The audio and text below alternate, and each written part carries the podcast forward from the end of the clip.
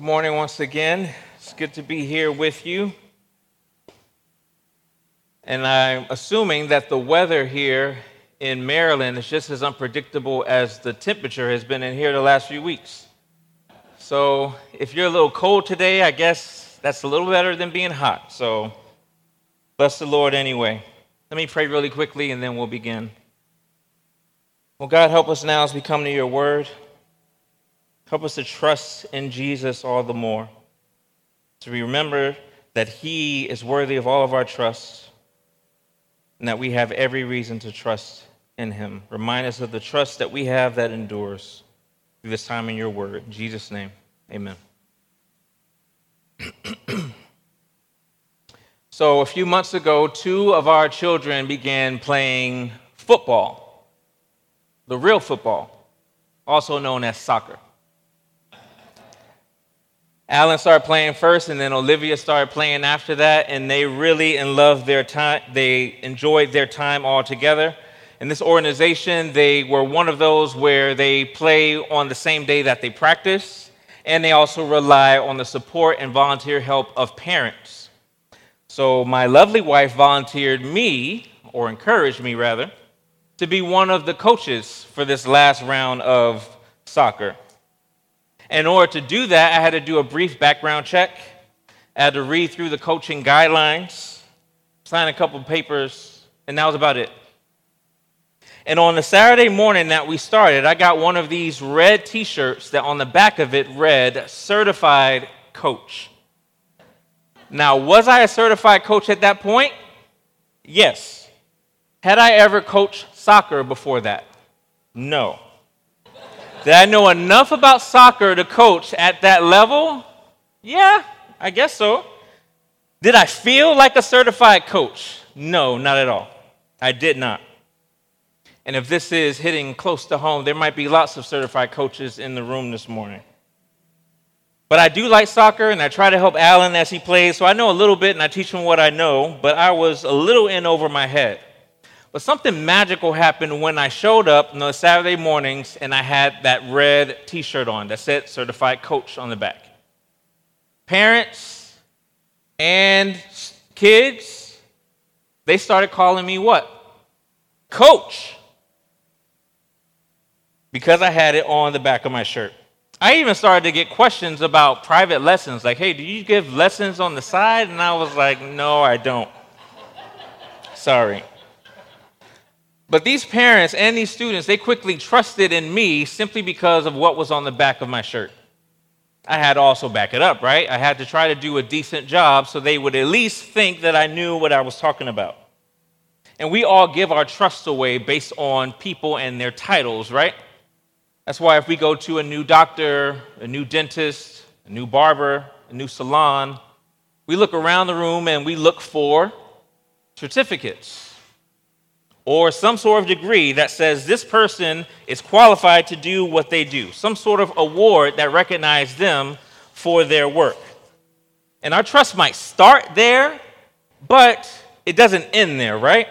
Because if you go somewhere and they don't do a good job, then that certificate doesn't mean anything to you, right? So it's our experience that adds confidence to the trust that we give to them. It either confirms or it denies the credentials that they have. So, when it comes to the Lord and the call for us to put our trust in Him, He calls us to do so not simply based on a title or the names that He has for Himself, but also His credentials. So, not just the words that He gives to us, but also His ways. And our experience in walking with the Lord should increase our trust in Him all the more and help that trust to endure in Him. So, for our time in God's Word, we are going to be in Psalm chapter 125. Please meet me there if you haven't turned there in your Bibles. If you're using the Bibles that are provided for us, that's on page 517. We are making our way through this trek up to Jerusalem through the Psalms of Ascent. In these pilgrim songs that were sung by God's people as they journeyed to Jerusalem to worship Him but these would have been sung by God's people in all sorts of seasons of their lives and applied to them, which is why it still applies to us today as God's people. as we long and journey towards the eternal city that is to come. So, Psalm 123 of a few weeks ago was more of a song of lament.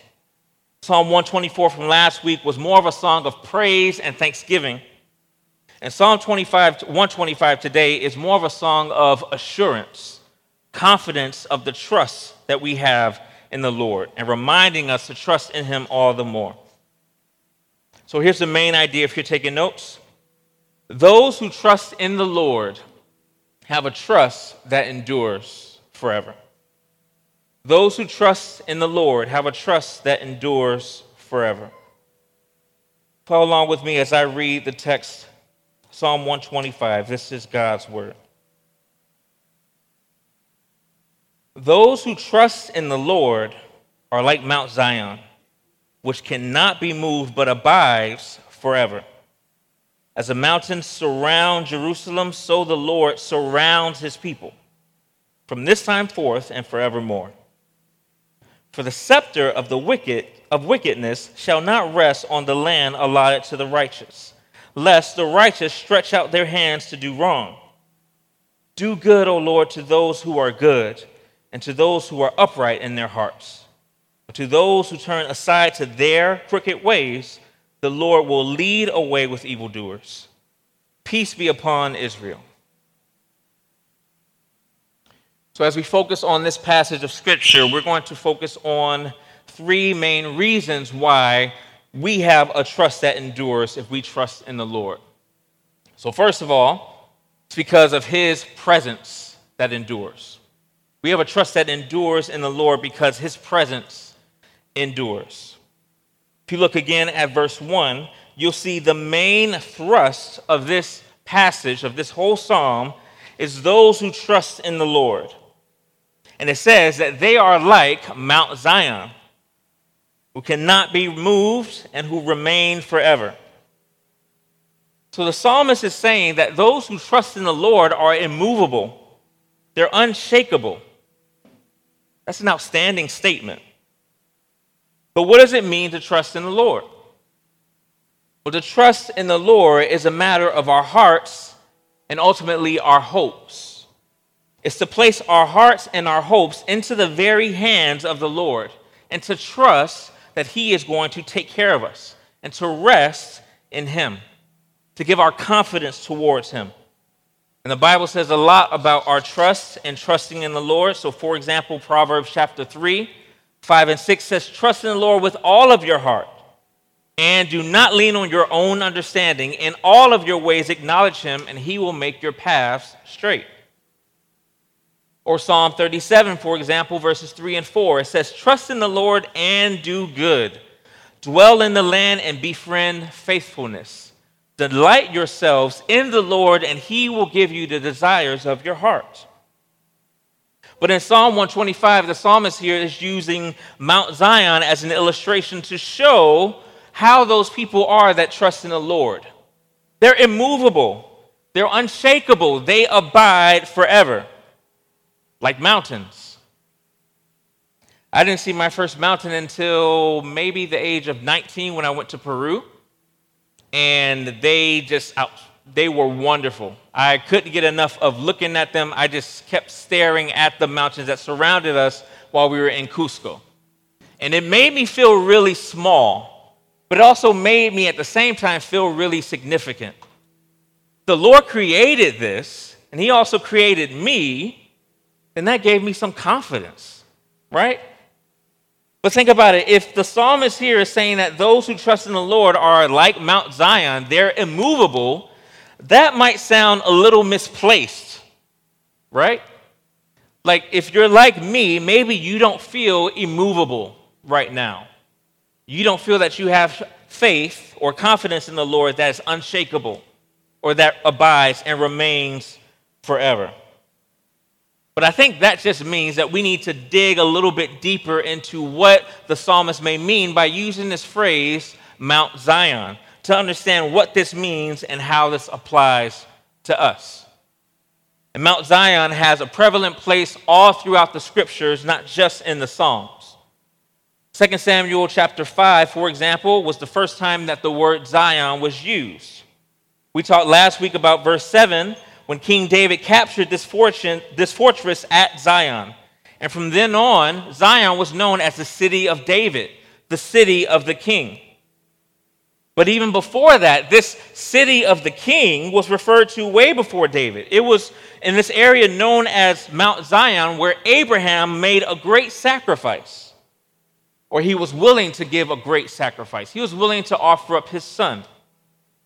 Now, for our children in the room, do any of you remember what happened in that story when Abraham went up to the mountain to offer up his son Isaac? Elijah, right? What happened? The Lord provided his own sacrifice. He provided a ram. So his son Isaac was not sacrificed. The Lord provided a sacrifice for himself. God's people believe that that happened on Mount Zion. It was also this mountain, Mount Zion, that Jacob climbed in order to climb the ladder to heaven. So Jacob's ladder. And David also was confronted on this mountain in 1 Chronicles 21. And Solomon built a temple eventually on this same mountain. So Mount Zion has a prevalent place in God's word. And it's referred to more than 150 times in the Bible. It has different interpretations, it has different meanings. It's described as the city of David, it's used to describe the city of Jerusalem, it's used to describe the eternal city and the new Jerusalem that awaits all of God's people. So Mount Zion kind of became this all encompassing metaphor for the very presence of God and the rule of the king. Last January, I had the privilege to actually go to Israel. And on one of those days, we visited the Western Wall, which many of us have heard about, or maybe you've even been there before. And the Western Wall has the remnant of the temple that was destroyed.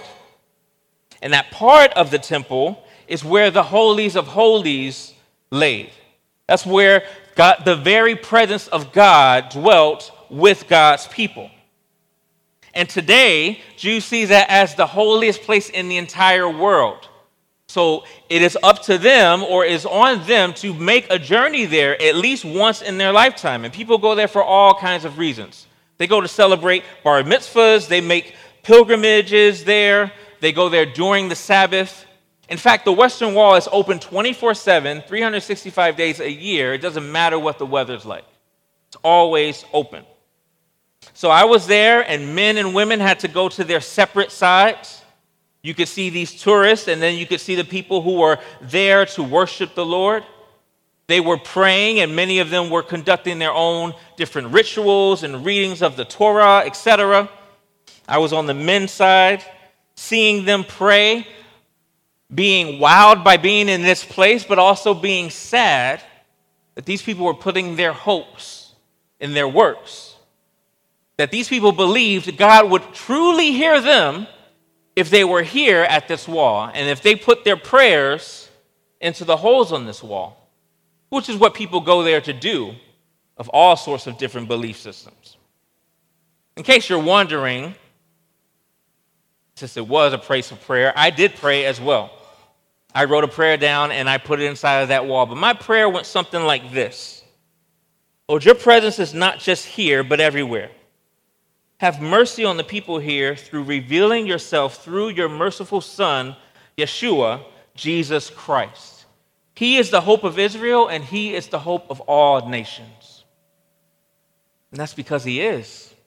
That's what the Bible teaches us. And that's what the Bible says in places like Hebrews chapter 12 which helps us to understand this meaning of Mount Zion and God's presence.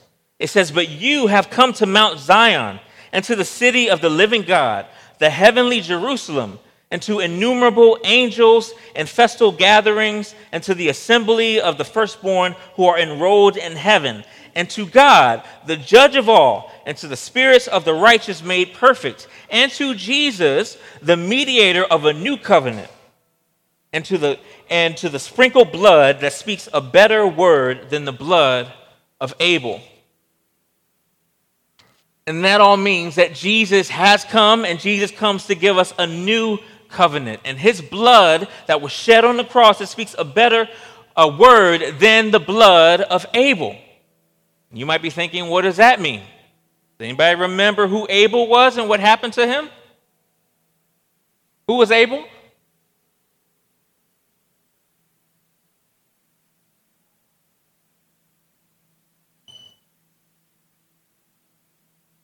Mm-hmm.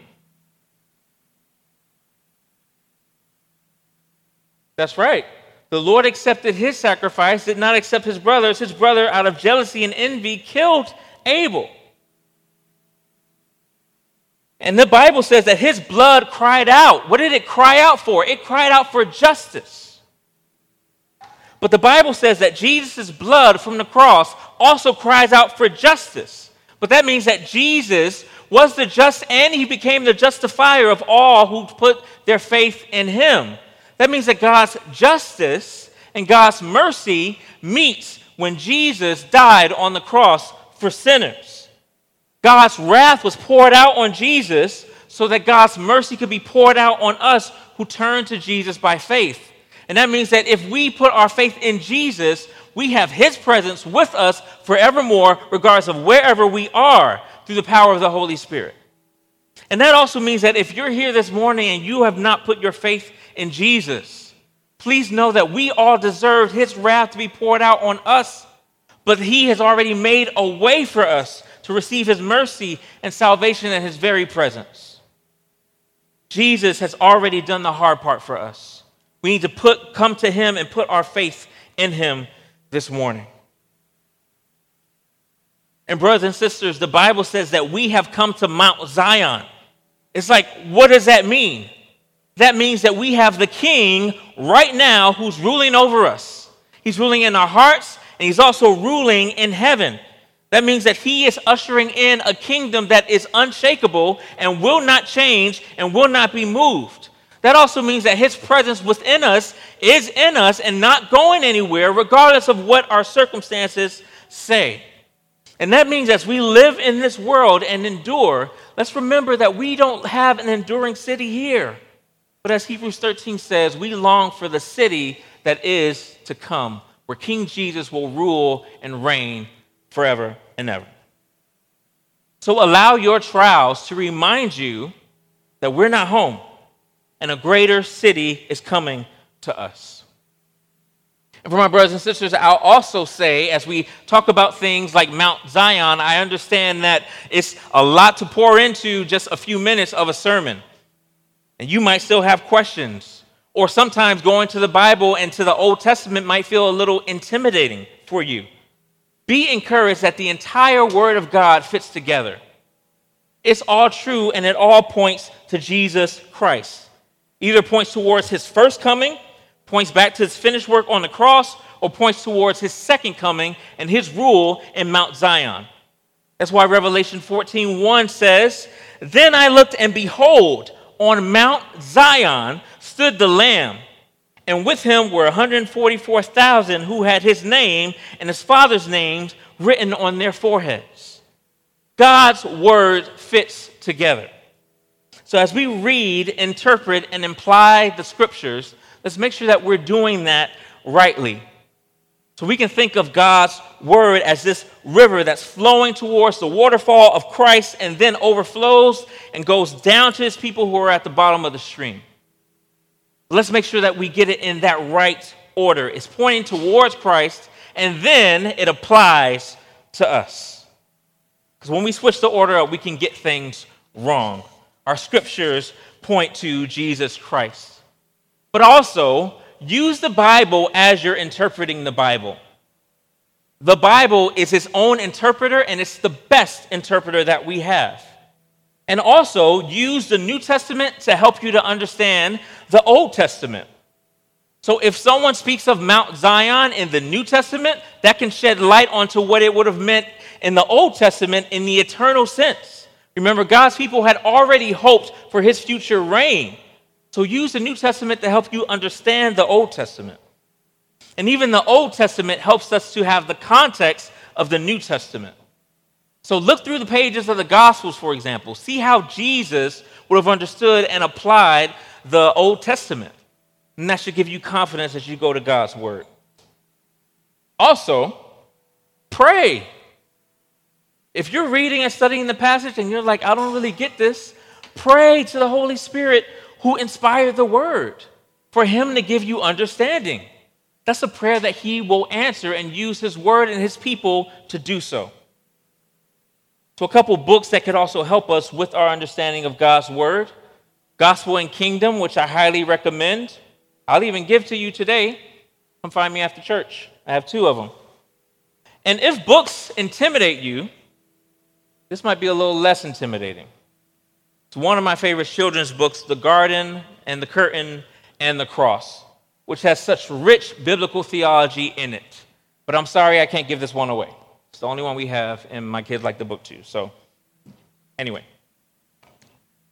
moving on. We can trust in God's word and we can trust in the Lord because in Him we have a trust that endures. His presence endures with us, but also His presence endures. That's point two. His presence, but also His protection, excuse me, endures. And that's what the psalmist is getting at in verse 2 about this protection that the Lord gives so that the mountains surround Jerusalem, so the Lord surrounds his people from this time forth and forevermore. And the hills on which Jerusalem sit are a little bit lower than everything else that's around it. So it's a literal fortress or protection for God's people. So a wall that's surrounding the city. And these people, as they were traveling up to Jerusalem, they would have had the visual reminder of God's very protection of them by looking at the mountains and their surrounding of Jerusalem. And God's word says, just like that, the Lord surrounds his people. But what does that protection look like? It didn't mean that they would live in a world that was free from harm or trials or trouble. Just flip back to Psalm 124, 123 for that. There's a reason why they're crying out for relief. There's a reason why later on they're speaking about this scepter of the wicked. But that means ultimately that evil would not prevail. Evil will not have the final say. In verse 3, we get a bit of insight into what they would have needed the Lord's protection from, and that's why it says in verse 3 the scepter of the wicked, or the scepter of wickedness. So shall not rest on the land allotted to the righteous. That's the right to stretch out their hands, and they do wrong. And that word scepter could be used also to mean the word rod, like rods and, and staffs that shepherds would have used to guide their sheep. So, this rod or this staff or this scepter would have been a symbol of authority that people would have had. It also would have been a symbol of protection. If the rod is used incorrectly, it's a symbol of evil and wickedness. And in saying the scepter of wickedness, this is referring to wicked authority that would have been in place at that time over God's people. And we unfortunately have many examples of that even as we look at our world today. Of rulers using their authority for harm and not for good in any sphere of society. And that's also why during our pastoral prayers, we pray for people who are in authority. And we ask the Lord that they would rule with justice, that they would rule in His ways, that they would not produce evil, but good. But does that part of the pastoral prayer kind of seem like, yeah, we can ask for that, but is it going to happen? Does it kind of ring hollow as we sit and ponder about all of the injustice that we can see around us. Not just here, but any country that you can name. Or even think of God's people all throughout history. Think about God's people in Egypt. They were held captive in slavery for over 400 years. The scepter of wickedness was over them. Or Babylonian captivity, where even Mount Zion was taken siege and the scepter of wickedness reigned for 70 years. Or even the coming of the Messiah himself, who was unjustly arrested, tried, sentenced to a Roman crucifixion. Or first century Christians who had to deal with the reign of Nero and intense persecution that would have happened there. or even the persecution that lingers and remains today in countries like Iran or India or North Africa or North Korea or in Nigeria, like I mentioned earlier. Is God actually going to answer those prayers? Here's what Charles Spurgeon once said. He says, The saints abide forever, but their troubles will not. We abide forever, but our troubles will not. See, Pharaoh had to let God's people go so that they could worship him. The exiles were allowed to return home to worship the Lord. And the Messiah, Jesus Christ, rose from the grave, defeating death in the process. And he says that all of God's people will be brought home safely. And even in the rest of verse 3, it talks about the scepter of wickedness not resting on the land allotted to the righteousness meaning not resting on the land where God's presence dwelled, Mount Zion. It would not remain there because God would ultimately rule from there. But what land actually is this? Again, if we take the Bible holistically, we have to know that this might have been referring to one geographical location, but it points well beyond that. And even today, if we're thinking, how does this apply to us directly? It doesn't apply to our country, it doesn't apply to another place in this world, but God uses his people, the gatherings of his people, as sort of assemblies or embassies of God's kingdom here on earth. Like when my family lived in London, we made a few trips to the U.S. Embassy. Two of our kids were born there. And we always got these questions like, are they British citizens? No, they don't go that easy on us Americans, just so you know. It's not that simple. So then, how do you get their birth certificate or their, their social security cards? Go to the U.S. Embassy. There, we are on U.S. soil and do everything there that we need to do. And if we think about the church, here is where the Lord's reign should be magnified and seen on the earth. And even though there's other scepters and other rulers all around us, here in the church should be safe and secure for God's people. And we should be calling, welcoming those who are outside to come in and receive the safety and the covering by being a citizen of heaven because of Jesus Christ and his finished work. Where all nations, tribes, and tongue will one day gather around the throne, worshiping him as we just sung about earlier, under the scepter of the good shepherd, shepherd Jesus Christ the Lord.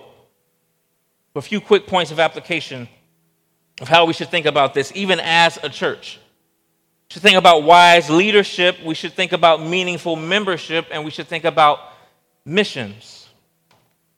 So, even in leadership, many of you in here already are in leadership. You served our church as elders or our deacons, or you aspire for those things. Praise the Lord for that. But that's why that process kind of takes a little bit, because we want to make sure that we're doing so wisely. And we can pray as a church for more elders and deacons to be raised up to lead and to serve the church well.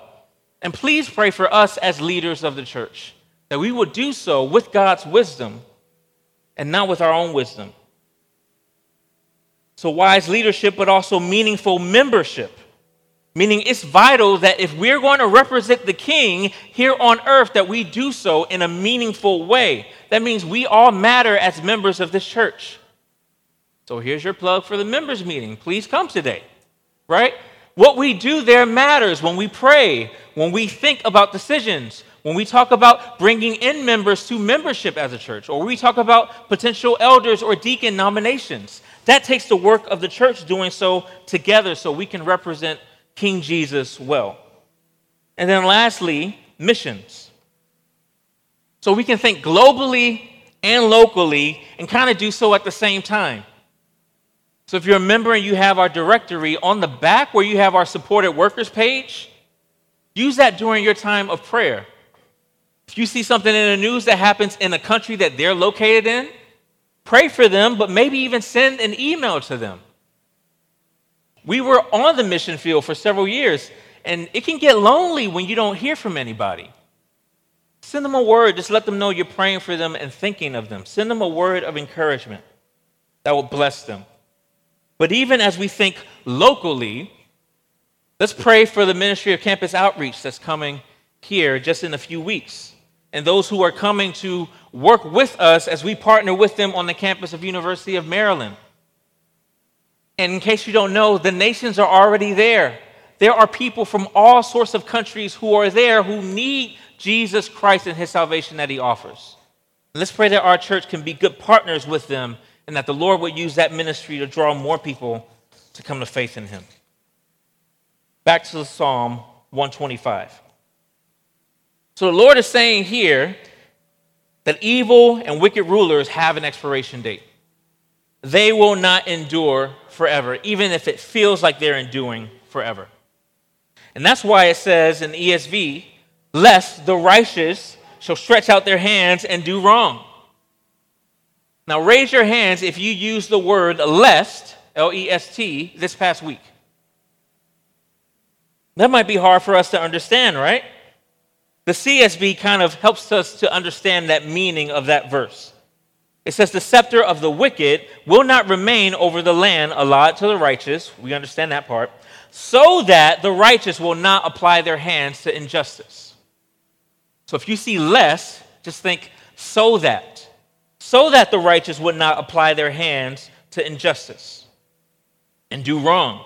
Maybe because they grow weary in waiting for the Lord to provide for them. Maybe because they think, I have a way that will settle things and bring justice right now. So then they stretch out their hands and do wrong. God's word is saying evil will not endure so that his righteous don't have to take justice into their own hands. And, brothers and sisters, there may be much trouble and wickedness in our world. And at times it seems like evil is winning, and like the scepter of wickedness, will is resting on the land that of all God's people. But trust in the Lord that our good shepherd has a rod and staff to comfort us and to protect us and to help us. And even remember that Jesus said in John chapter 10, verse 27, he says, My sheep hear my voice I know them and they follow me. I give them eternal life and they will never perish and no one will ever snatch them out of my hands. You are held in the master's hands right now.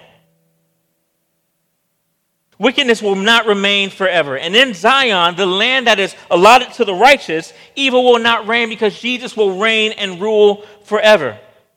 In the meantime, we are safe in his hands. So trust in the Lord. They will not have a final say, and our king is not threatened by the rulers of this world. Pick a ruler you can think of, any country, past, present, or potential future. What does the Lord say about them in Isaiah chapter 40? Maybe you can read it later. He says they're like a drop in a bucket. They're like just a, a speck that's on a scale. He says there are empty nothingness before him. So we can trust in the Lord, in his rule, in his presence, in his protection, even as we long for his peace to come to his people. Which brings us to point three. Those who trust in the Lord have a trust that endures because of his presence, his protection, and also his peace. Look at verse 4. It says, Do good, O Lord, to those who are good, and to those who are upright in their hearts. But to those who turn aside to their crooked ways, the Lord will lead away with evildoers. Peace be upon Israel. So, verse 4 starts with a shift uh, from these declarations of God's presence and his protection to a request and declaration of him to do good to his people. God's people are asking for the Lord to show his goodness so that they can continue to trust in him. That's why it says, do good to those who are good, there in verse 4. Now, again, if we're using the Bible to interpret the Bible, we should remember that, hey, I thought somebody said there's no one good. No one righteous, no, not one. That's what the Apostle Paul says in Romans 3. Correct. But remember that Paul was simply quoting scripture from Psalm 53.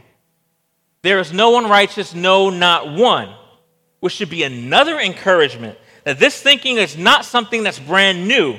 Paul was interpreting scripture and rightly applying them to the finished work of Christ. So that means that the good here, those who are upright in heart, are those who are on the path towards Mount Zion. Their heart's desire are to remain along the path and to carry on in their pilgrimage. They may be tired along the way, they may be troubled, they may be weary, they may be worn out, they might be limping along the way, but they're trusting in the Lord, the King Himself, to get them home safely. Kids in the room, do y'all like to sleep? Raise your hand if you like sleeping, like you enjoy it. It's a good number of you. Do you like taking naps when your parents tell you to take a nap? Okay. If you're honest, well, maybe the parents can answer. It's probably no, right? And you saw all these hands that went up. They like sleeping. Kids, are you that compliant when it's bedtime? Probably not, right? Especially when it's summer because there's all this stuff to do, there's all this fun that we can have. And you kind of just run and run and run and run and run until you meet the point of exhaustion. And then at some point, you fall asleep. And then you wake up in the morning and it's like, I'm in my bed. Have you ever wondered how you actually got there? You got there because somebody picked you up and they carried you and made sure you got there safely. And as we think about our life in this world, saints, our journey towards Mount Zion is like that or we're tired, where we're weary along the way, and we know the direction, but we're not sure exactly how we're going to get there, the King Himself will lift us up and carry us home to safety. And He will not lose anybody that calls on the name of the Lord. That's why Jesus says nobody can snatch us out of His hands. You will get there safely, so press on, dear brothers and sisters. That peace is waiting for us.